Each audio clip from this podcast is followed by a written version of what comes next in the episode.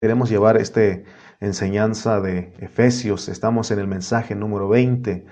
Nuestro tema es todo planificado desde antes de la fundación del mundo. Entonces vamos a orar. Siempre tenemos que orar para que Dios ah, nos dé un espíritu de sabiduría y de revelación y también para que abra nuestros ojos. Padre Celestial, en esta hora estamos nuevamente, Señor, porque queremos tocar tu palabra nuevamente, el espíritu de esta palabra, Señor. Padre, eh, ayúdanos en esta hora, Señor, para que podamos, Señor, eh, conocerte más y más, Señor, y poder experimentar lo que tú nos das. Gracias, Señor, por nuestros hermanos que han sido fieles a esta transmisión. Sigue tocando sus vidas, sigue trabajando en cada uno de nosotros, porque queremos ser vencedores. Gracias en esta hora, mi Dios, y ayúdanos a poder transmitir vida a través de esta palabra. Te lo pedimos en el nombre de Cristo Jesús. Amén y amén. Muy bien, amados, entonces estamos en el mensaje número 20. Nuestro tema entonces es todo planificado desde antes de la fundación del mundo.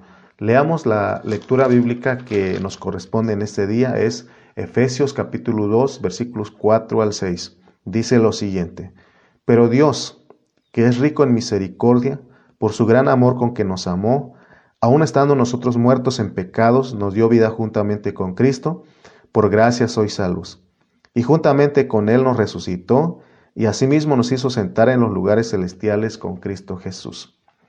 Estamos ocupados en, en los capítulos 1 y 2 de Efesios, porque esto nos va a llevar a la meta de Dios, al propósito de Dios. Para esto es necesario entender lo siguiente. Nosotros, todos nosotros los cristianos, tenemos que tener un crecimiento espiritual, porque si no hay un crecimiento espiritual en nosotros, no hay manera de que nosotros participemos en el propósito de Dios, porque Dios tiene un propósito, tiene una meta, y esa es la cara que llevamos en Pan de Vida México para que todos los que nos escuchan alcancen a ver.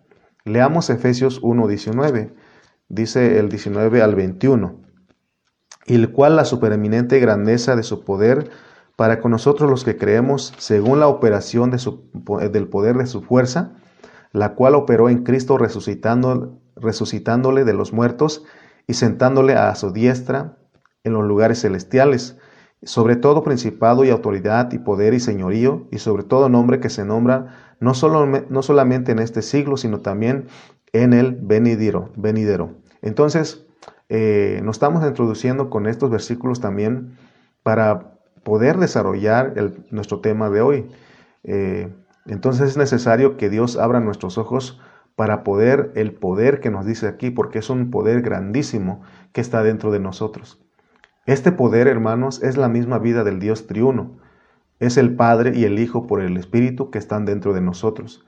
Eso es una supereminente grandeza de su poder y eso Dios lo ha dado a nosotros los que creemos. Pero aclarando nuevamente, aquí este poder no se refiere a los dones espirituales y milagrosos. No está hablando de sanar enfermos. Está hablando, hermanos, o tampoco está hablando de echar fuera demonios o de hablar el poder de hablar lenguas. Eh, no, no está hablando nada de eso. Está hablando de un poder que hay dentro de nosotros y ese poder Dios lo ha dado para que nosotros la experimentemos, porque es un poder grandioso. Por eso dice en el versículo 20 de Efesios 1, dice, la cual operó en Cristo, resucitándole de los muertos y sentándole a su diestra en los lugares celestiales. O sea que veamos lo que hace este poder. El contexto nos dice que no es un poder sobrenatural. He escuchado esta palabra sobrenatural a muchos este, eh, de muchos predicadores, pero no estamos hablando de, algo, de un poder sobrenatural. Estamos hablando del poder de la resurrección. Estamos hablando de la ec anastasis. Este poder se incrementa, se incrementa en nosotros a medida que vivamos la vida de Cristo, que es vivir una vida en resurrección. Este es el poder que operó en Cristo y es el poder que se necesita para que lo resuciten a uno de entre los muertos. El haber vivido la vida de Cristo, una vida crucificada diariamente, hace que se formara en nosotros el poder, de, el poder de la resurrección para ser resucitado de entre los muertos. Entonces, vemos aquí en Efesios que Dios tiene una meta y debemos dejar que opere en nosotros el poder que operó en Cristo. Eso debe, debemos de tenerlo muy en claro. Pero puede ser que este poder no está operando en nosotros. Si Dios no está tratando con nosotros, si, nosotros no estamos siendo transformados, podemos engañarnos a nosotros mismos, a pesar de estar escuchando mensaje tras mensaje, pero no dejamos que Cristo crezca en nosotros para que seamos transformados. Entonces, si tú estás, eh, tienes siempre el deseo de escuchar mensaje tras mensaje, tienes que dejar que Cristo crezca en ti para que tú seas transformado. Tenemos que decirle, Señor, aquí estoy, trabaja en mí, te doy permiso, permito que tú trabajes en mí, trates mi vida, porque yo, para que tú crezcas y para que yo sea transformado. Amén. Entonces, solamente siendo, transformados podemos ser las piedras preciosas para que seamos parte de la edificación de Dios. El asunto aquí es, es que el propósito de Dios es que e, es para que nosotros nos dejemos transformar. Si nosotros no nos dejamos transformar, entonces no somos parte del propósito. El propósito de Dios entonces no se cumple en nosotros. Amén. Porque Él tiene un propósito. Leamos el versículo 21 de Efesios 1. Dice, sobre todo principado y autoridad. O sea que Dios resucitó a Cristo sentándole a su diestra en los lugares celestiales sobre todo principado y autoridad y poder y señorío y sobre todo nombre que se nombra no solo en este siglo, sino también en el venidero. Entonces aquí vemos, alcanzamos a ver un poco lo que es el propósito de Dios. Nuestro Señor Jesucristo, Él, eh, aquí nos dice que fue exaltado, pero es porque es por el haber vivido la vida de Dios, la vida del Padre, lo hizo resucitar de entre los muertos para luego sentarlo en, el trono, para luego ponerlo en sobre todo principado, sobre toda autoridad, poder y señorío. Entonces notemos aquí cuál es la meta de Dios aquí en Efesios. No vayamos a pensar que la meta de Dios es solamente salvarnos por gracia. Gloria a Dios porque podemos entender doctrinalmente lo que es ser salvos por gracia. Pero, pero puede ser que no la estemos experimentando porque, la, eh, porque experimentar la gracia es vivir una vida en resurrección. Si queremos entender correctamente, nosotros debemos saber que Dios nos va a dar revelación, pero no solamente quiere Dios que la tengamos como conocimiento, sino que es para que toquemos el propósito de Dios. El Señor Jesucristo, que es nuestro modelo, Él tocó el gobierno divino. Él cumplió el propósito de Dios porque él aprendió a morir todos los días, él moría todos los días. Y Pablo tenía bien claro esto porque él dice, por causa de ti somos muertos todo el tiempo. Ese debe ser eh, nuestro pensamiento, ese de pensamiento debe de gobernar a nosotros. Entonces podemos eh, tocar el gobierno divino, tocar el propósito de Dios. Amén. Entonces, tenemos que vemos, veamos lo que es la meta que Dios se ha propuesto a través de nosotros. Dios se ha propuesto una meta y Él la quiere lograr a través de nosotros. Y luego Él nos pone de ejemplo a Cristo para que nosotros sigamos sus pisadas. Por eso dice que somos hechura de Él. Somos creados en Cristo Jesús. Nosotros fuimos creados en Cristo Jesús y por eso nos revela que, que Dios que, Dios, este, nos escogió y nos predestinó desde antes de la fundación del mundo en Cristo Jesús. Porque nosotros fuimos puestos en Cristo Jesús. Imagínense nuestra posición. Por eso recalcamos que aquí lo importante en Efesios es nuestra posición. Y gracias a Dios por ello. Tenemos que alcanzar a ver que cuando venimos a esta tierra, Dios nos envía en Cristo. Nosotros no, venimos solos, nosotros venimos en Cristo no tiene ningún objetivo que Dios nos escoja y nos predestina en la eternidad pasada si al meternos en el tiempo venimos como hijos de, ira. Si venimos como hijos de ira, estamos perdidos, porque no venimos predestinados para ser salvos, porque los hijos de ira vienen predestinados para perderse y no salvarse. Así es la, la palabra de Dios, así lo explica la palabra de Dios, así lo explica Dios en su palabra. Tenemos que poner atención a los lugares celestiales. Es muy importante eso. Tenemos que poner atención a los lugares celestiales eh, porque las bendiciones espirituales que Dios nos ha dado es para que participemos en lo que Él nos está revelando.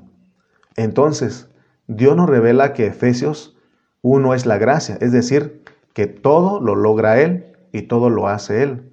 No estamos diciendo que no tenemos que hacer nada o no tenemos que hacer obras, porque dice en el 2.10 que fuimos creados en Cristo para buenas obras. Tenemos que aprender a usar y el hablar y hablar el lenguaje divino. Amén. Cuando estamos hablando de no hacer nada y que Dios lo hace todo, ese es el lenguaje humano, perdón, divino, es el lenguaje de Dios. Porque para ser un vencedor no tenemos que hacer nada. Eso lo dijimos en el mensaje pasado. Pero muchos hermanos no entienden lo que quiere decir no hacer nada, porque ellos quieren ayudar a Dios, porque ellos traen el, viejo pensamiento de ayúdate, que yo te ayudaré. Entonces, no entienden, muchos no entienden lo que quiere decir no hacer nada. Hacer nada significa que no lo haga nuestra carne, pero que lo haga Cristo a través de nosotros. Eso es lo que queremos decir cuando decimos que no hay que hacer nada. Ese es, ese es el lenguaje divino. En el 2.10 dice, porque somos hechura suya, creados en Cristo Jesús para buenas obras, las cuales Dios preparó de antemano para que anduviésemos en ellas. O sea que Dios preparó todo para que nosotros, para que Él, su gracia, lo haga todo a través de nosotros. Entonces leemos en este versículo que fuimos creados en Cristo Jesús para buenas obras. Hacer nada es hacer las obras de Dios. Es decir, que no hagamos nada de lo nuestro. Dios no quiere nada de lo nuestro. Pero el llamado es que hagamos todo lo de Dios por gracia, con la gracia. ¿Se acuerdan de Pablo? Él dijo, antes he trabajado más que todos ellos, pero no yo, sino la gracia de Dios conmigo. Entonces, esto ya hablamos, este, estuvimos enfatizando en el mensaje pasado, pero les repito nuevamente porque en la repetición está el aprendizaje. Dios nos dice en el capítulo 1 que Él nos da las bendiciones espirituales. Las bendiciones espirituales son del Padre, son del Hijo y son del Espíritu Santo. Las bendiciones del Padre son que Él nos escoge y nos predestina para, porque Él nos ama nos escoge para que seamos santos y sin mancha delante de Él, y nos predestina para que seamos adoptados, para que lleguemos a la glorificación de nuestro cuerpo.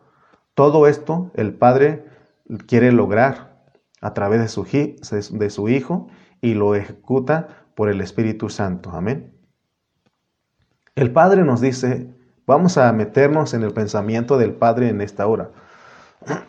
Como que el Padre nos está diciendo, yo, Dios, me voy, a, encarnar. Y ya encarnado, voy a morir en la cruz por ustedes. Escuchemos bien la forma en que Dios nos habla a través de su palabra. Porque Él nos habla de un programa y Él quiere que entendamos nuestro programa porque todos nosotros venimos programados desde los lugares celestiales. Y Él nos sigue diciendo a través de su palabra en esta hora. Yo el Padre planifico y digo todo lo que va a pasar. Luego me encarno porque tengo que, te tengo que perdonar, porque debo, debe haber derramación de sangre, porque yo lo sujeté a todos ustedes a pecado. Entonces yo tengo que morir por ustedes. Así que no hay ningún problema con respecto a eso. Si ustedes se ven caídos, se ven con pecado, no hay ningún problema. Si ustedes se sienten que están pecando, hay pecados en ustedes, no hay ningún problema porque todo eso es predestinado. Pero yo lo arreglo todo. Él nos dice, nos sigue diciendo, tú fuiste creado en mí y yo te tengo que explicar tu programa para que cuando tú llegues a la tierra no te pierdas. ¿Y sabes qué? Él nos dice, ¿y sabes qué? Yo te envío a la tierra ciego, sordo y terco. Y la prueba es que te puse de ejemplo a tu papá Adán y a tu mamá Eva. Porque de la manera que ellos llegan a la tierra, van a la tierra, así vas tú. No solo ellos van a caer, todos ustedes que fueron escogidos y predestinados también van a caer. Así es el programa. Él dice, Dios dice, yo tengo el plan. yo lo inventé, no es de ustedes. Ustedes no, no inventaron este plan.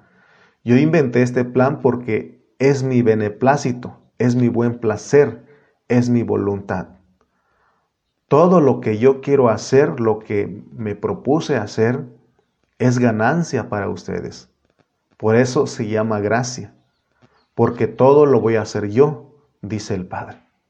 Amén. ¿Con qué razón Pablo también tenía este, eh, la idea de él? Decía que eh, porque para mí el vivir es Cristo y el morir es ganancia. O sea que él, Pablo, había entendido a Dios, había entendido el hablar de Dios. Qué programa más maravilloso, ¿no? Porque Dios hizo todo, arregló todo, se propuso, lo logra en su Hijo y lo aplica por el Espíritu Santo. Eso es gracia, es un programa maravilloso. Tenemos que dar gracias a Dios porque Él, hermano, fue el que planeó todo desde antes de la fundación del mundo. Porque luego Él viene y muere en la cruz y resucita. Y eso es gracia. Él viene, muere en la cruz y resucita y eso es gracia. Que no Pablo dice que si Cristo no hubiera resucitado, vana sería nuestra fe. Pero hay una gracia, porque Cristo muere y no solamente muere en la cruz, sino que resucita, porque solamente así Él puede lograr lo que se propuso. Y aún así nosotros no entendemos lo que es gracia.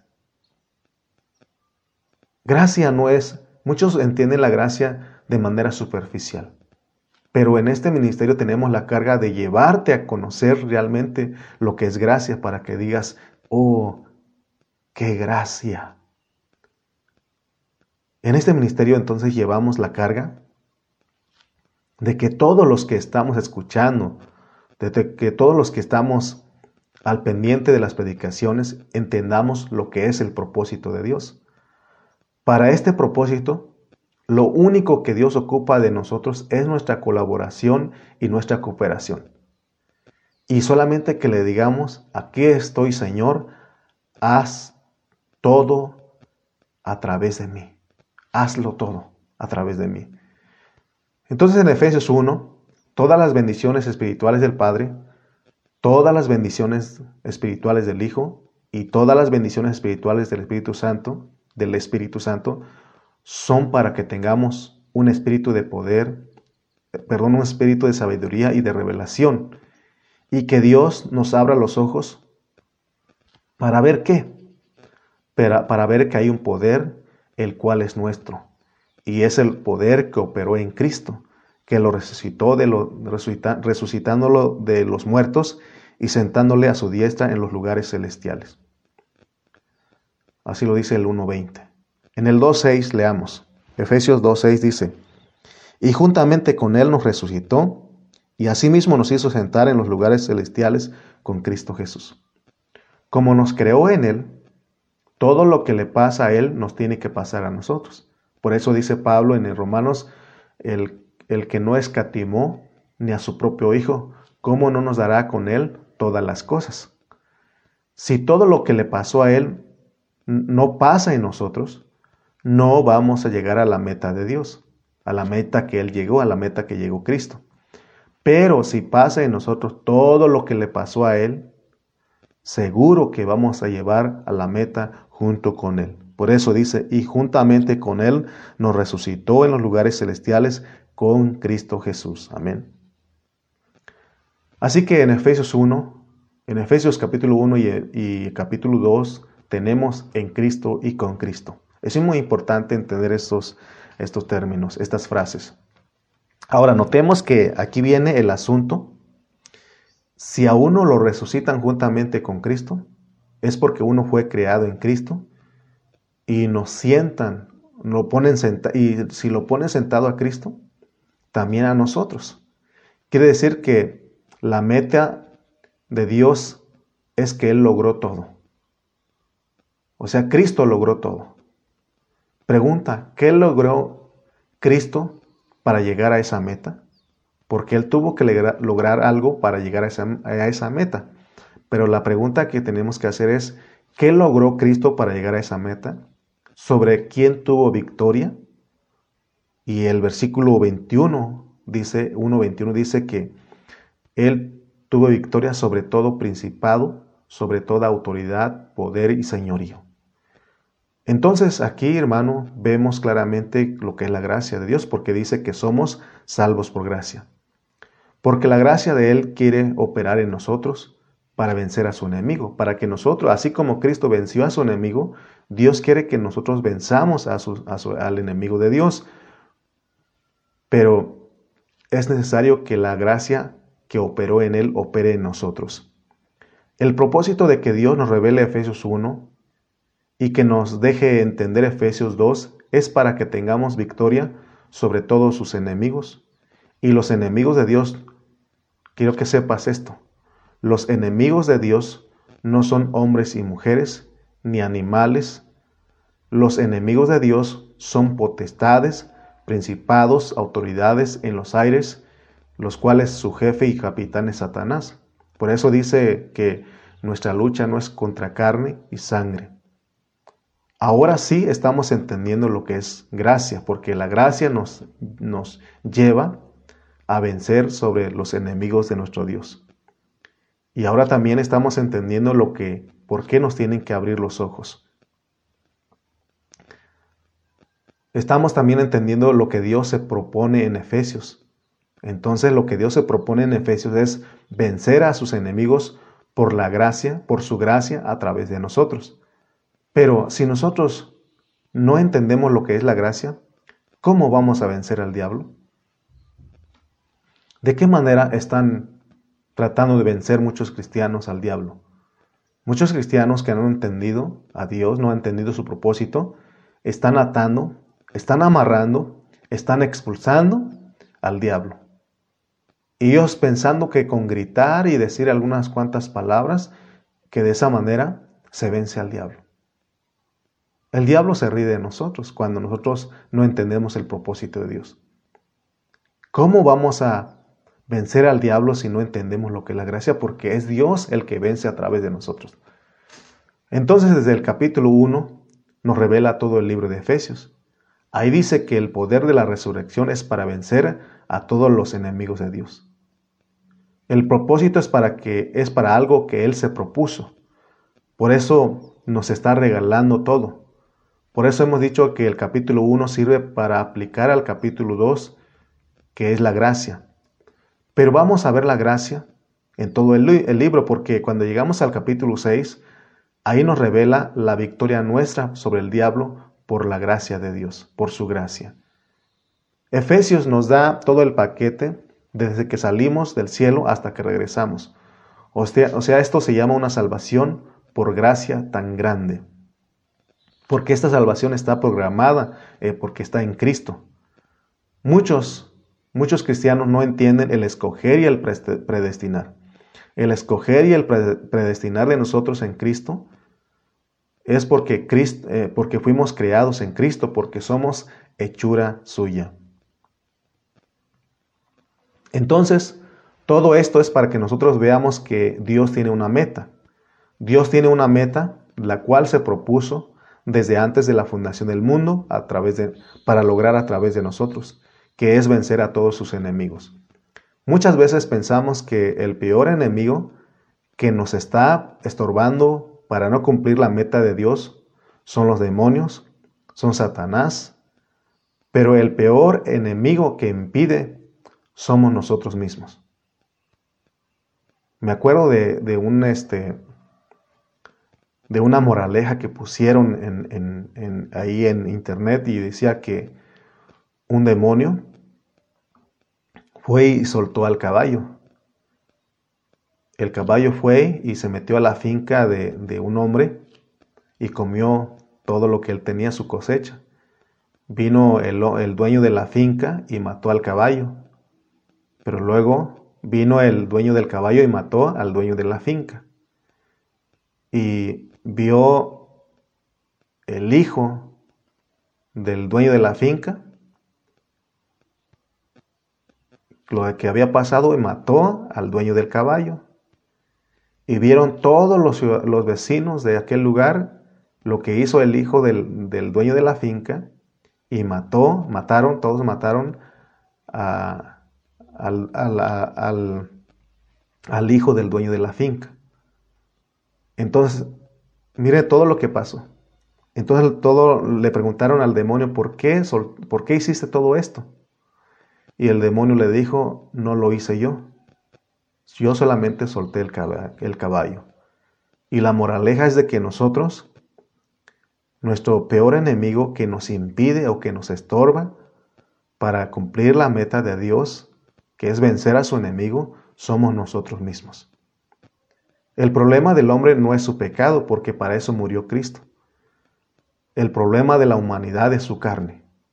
A la mayoría de las personas no les alumbra Dios porque su carne los tiene presos. Por tanto, Cristo no murió por nuestra carne. Él murió por nuestros pecados. Y todos los que le piden perdón a Dios de sus pecados, dice Juan 1.9, que Él los perdona. Entonces vemos que Cristo no murió por nuestra carne. Por eso, hoy nos toca a nosotros que tenemos que crucificar la carne. La, Biblia dice en Lucas 9:23, en Lucas 9:23, dijo Jesús, el que quiere venir en pos de mí, niéguese, niegue a su carne, niéguese a sí mismo, tome su cruz cada día y sígame. Entonces vemos que el enemigo de, nosotros eh, somos nosotros mismos. El peor enemigo es, somos nosotros mismos, es lo que nos impide, nos estorba para cumplir la meta de Dios que es vencer a su enemigo. Así que no le echemos la culpa al diablo, lo, que él, lo único que él hace es suelta el caballo, nosotros nos encargamos de hacer lo demás por nuestra carne. La meta que Dios se propuso desde antes de la fundación del mundo es vencer a sus enemigos a través de nosotros. Y el enemigo que nos impide cumplir la meta de Dios entonces somos nosotros mismos, nuestra carne. El mensaje de Efesios es que la gracia de Dios nos salva. Ahora, ¿de qué nos va a salvar? De todo. Principalmente de lo que no nos deja vencer al diablo, que ya dijimos que es nuestra carne. Muchas veces nosotros le echamos la, culpa al diablo, le echamos la culpa a los que están a nuestro alrededor, le echamos la culpa al pastor, a nuestra esposa, a tu esposo, a tus hijos. Y, sobre todo, ¿no? Le decimos, yo he conocido a gente que le echa la culpa al diablo. Hicieron esto, es el diablo. Todo le echan la culpa al diablo y decimos que lo que no nos deja vencer eh, o lo que no nos deja vencer eh, o, cumplir la meta de Dios es el diablo, pero ya vimos que lo que no nos deja cumplir la meta de Dios, que es vencer al diablo, es nuestra carne, somos nosotros mismos.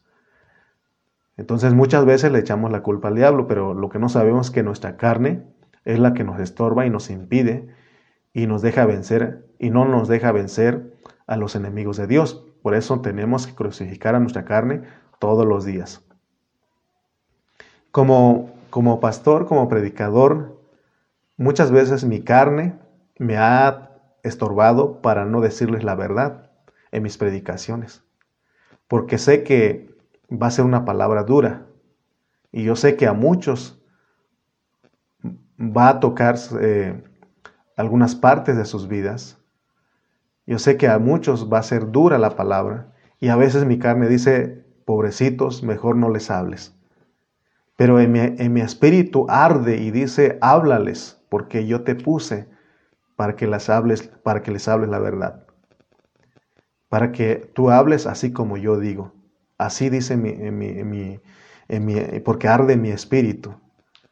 Como pastor, Dios lo usa a uno para dar vara, para corregir a los hermanos. Pero a veces la carne se, se mete.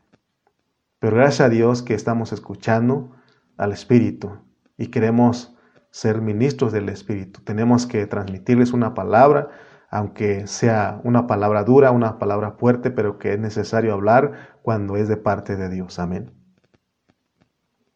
Entonces hasta aquí ya entendimos que la meta de Dios es vencer a su enemigo. Pero ¿cómo se vence al diablo? Se vence al diablo por la gracia de Dios.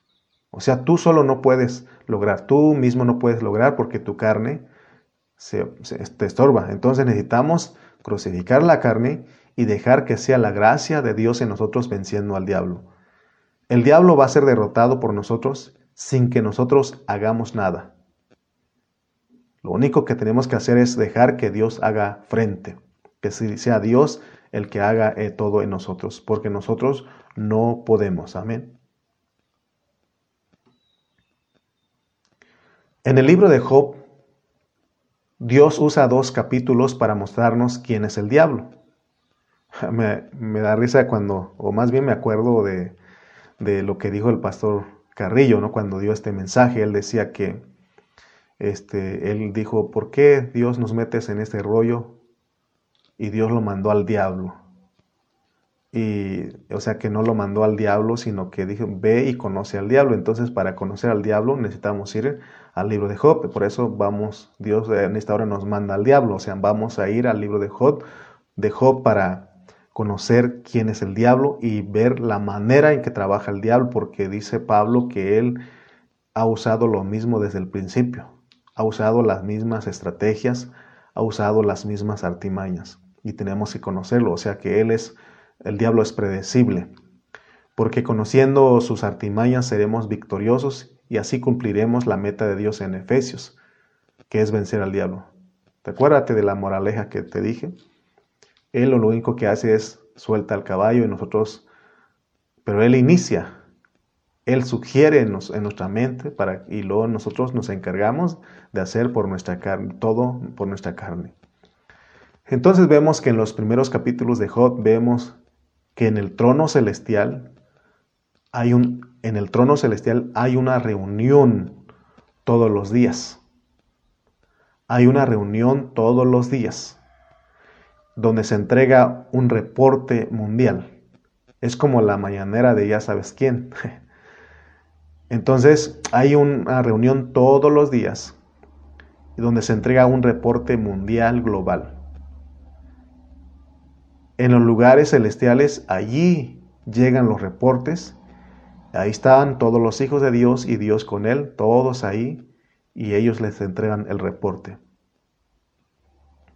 Y la noticia que llega allí es de todo lo que están haciendo los hombres aquí abajo, aquí en la tierra. Y Dios es el que empieza con la reunión. Y Él empieza con la reunión con una pregunta. Y Él dice, ¿han considerado a mis siervos? ¿Han considerado a mis siervos? Porque eso es lo que más le interesa a Dios en esta tierra, sus siervos, sus hijos, los que Él escogió y predestinó. Lo que le interesa a Dios en esta tierra es su iglesia, que conforman los pecadores que Él les dio vida, los pecadores que estaban programados para pasar como hijos de ira, desobedientes, pero por gracia Él los iba a salvar. Entonces aquí vemos que en el libro, en el libro de Job vemos que a Dios le preocupa ¿Qué estamos haciendo nosotros como iglesia? Y por eso Él dice, ¿han visto a mi siervo? Si quieres poner tu nombre ahí, o si puedes decir tu nombre, ¿has visto a mi siervo Juanito? ¿Has visto a mi siervo Aarón? ¿Has visto a mi siervo Miguel? ¿Has visto a mi siervo? ¿Has considerado a mi siervo? Qué bonito sería que Dios nos mencionara, a nosotros. Y qué bonito sería que realmente nosotros estamos colaborando con Él en esta tierra, cooperando con Él para que Él cumpla su meta, su propósito. ¿Qué dirán allá en la corte celestial, ahí en la reunión celestial? ¿Qué dirán en el reporte de nosotros? ¿Qué dirán de ti? ¿Qué dirán de mí? porque ahí hay un reporte. Así como en la tierra hay reporteros en toda la, tierra y reportan ellos las noticias al centro de redacción y ahí se publica. También en esta tierra hay reporteros espirituales que llevan la noticia de todo lo que estamos haciendo a la reunión celestial. ¿Te das cuenta, hermano? ¿Qué dirán de nosotros? ¿Qué crees que dicen de ti? Porque todos hay un mundo espiritual que nos está observando. Tenemos observadores. Tenemos quien nos está vigilando. En otro eh, mensaje hablamos que la creación está de puntitas observándonos qué hacemos. Pero parte de la creación hay reporteros espirituales que están tomando reporte, están anotando y lo llevan a la reunión celestial. Por eso Dios está interesado en saber qué está pasando con nosotros, porque Él nos escogió y nos predestinó para algo.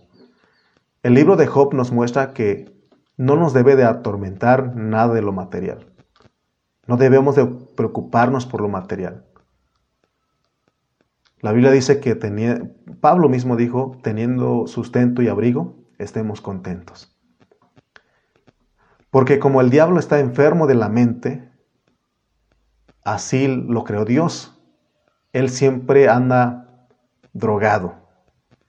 Y él siempre piensa de nosotros de esta manera, que usted y yo le servimos a Dios porque nos va todo bien materialmente hablando.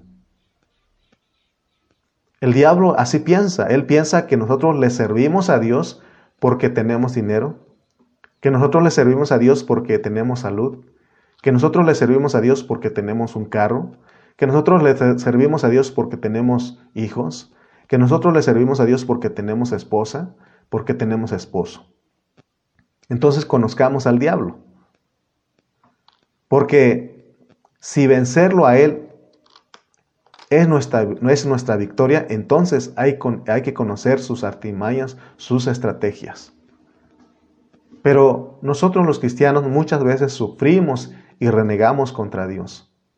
Y decimos, ¿por qué a mí? Cuando no tenemos un trabajo, cuando no tenemos dinero, cuando nos enfermamos y cuando no tenemos hijos. Esto trató conmigo. Hoy en esta pandemia hay mucha gente que está renegando y aún están sufriendo porque no pueden ir a los lugares de entretenimiento o a vacacionar. Otros están desesperados por estar encerrados, por estar en cuarentena y andan buscando cómo entretenerse y muchos de ellos hacen reuniones de fiesta clandestinamente y por eso ha habido muchos contagios. Pero ¿te das cuenta cómo nos trae el diablo? Así piensa él de nosotros.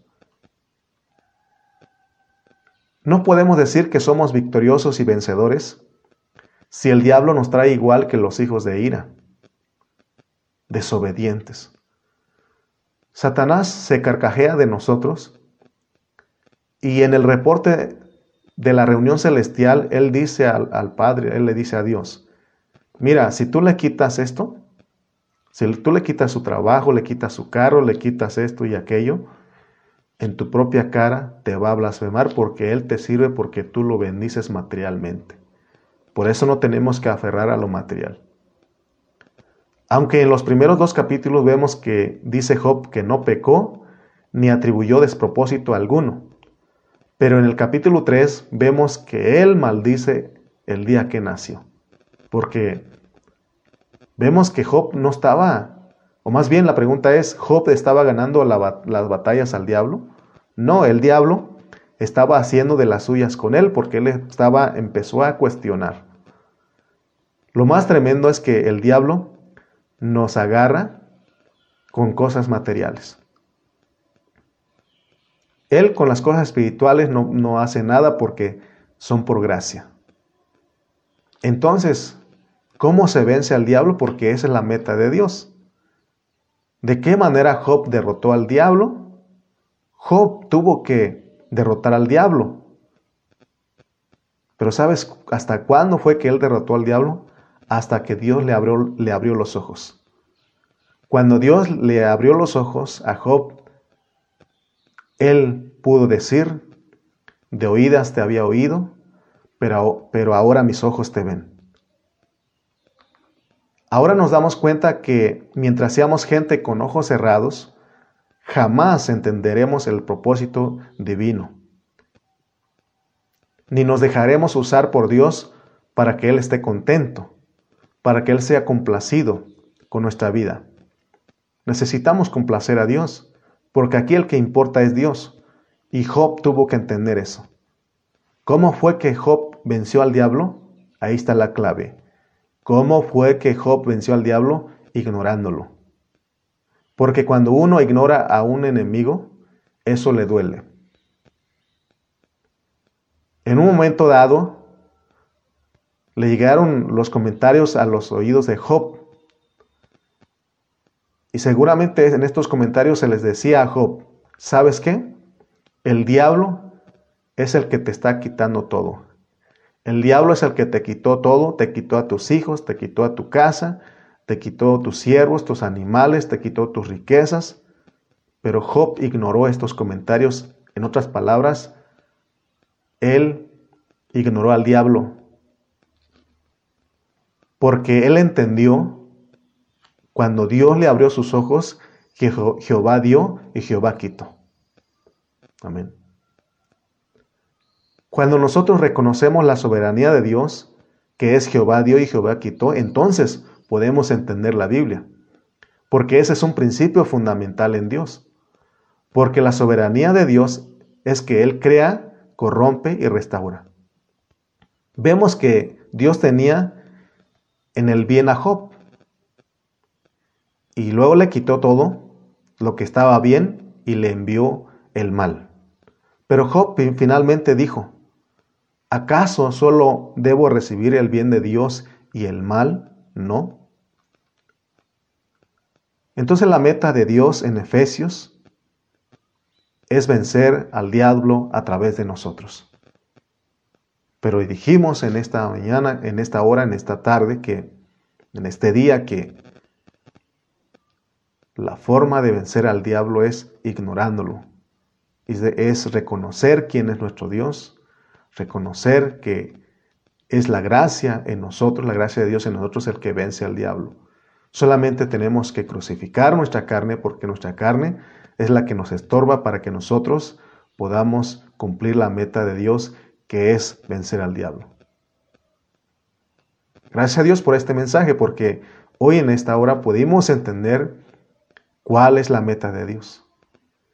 Y todo fue planeado desde antes de la fundación del mundo. Todo fue planificado desde antes de la fundación del mundo. Gracias a Dios por tu vida, gracias a Dios por tu disposición, porque en esta hora pudimos escuchar una vez más un mensaje de Efesios. Yo te entregué eh, otro mensaje de Efesios y espero que lo hayas disfrutado así como yo lo disfruté. Oremos. Padre Celestial, te damos gracias en esta hora porque tú has sido bueno con nosotros nos revelas tu palabra, nos haces que entendamos porque somos entendidos. Señor, gracias porque podemos ver cuál es tu meta. Gracias Señor porque si nosotros nos dejamos tratar por ti y nos somos transformados, somos parte de tu propósito. Así que en esta hora decimos, Señor, aquí estamos, úsanos. Trabaja en nosotros, Señor, transfórmanos, Padre. Señor, nos negamos a nosotros mismos, Señor, y te tomamos a ti como la gracia. Señor, en esta hora te agradezco por la vida de cada hermano, cada familia que estuvo atento a esta transmisión. Habla bien de ellos. Tú has hablado bien de ellos y creo que en esta mañana sigues hablando bien de ellos. Padre, aquí estamos. Señor, reconocemos que tú eres el que creas, corrompes y restauras. Señor, gracias por tu maravillosa salvación que es por gracia. En el nombre de Cristo Jesús. Amén y amén.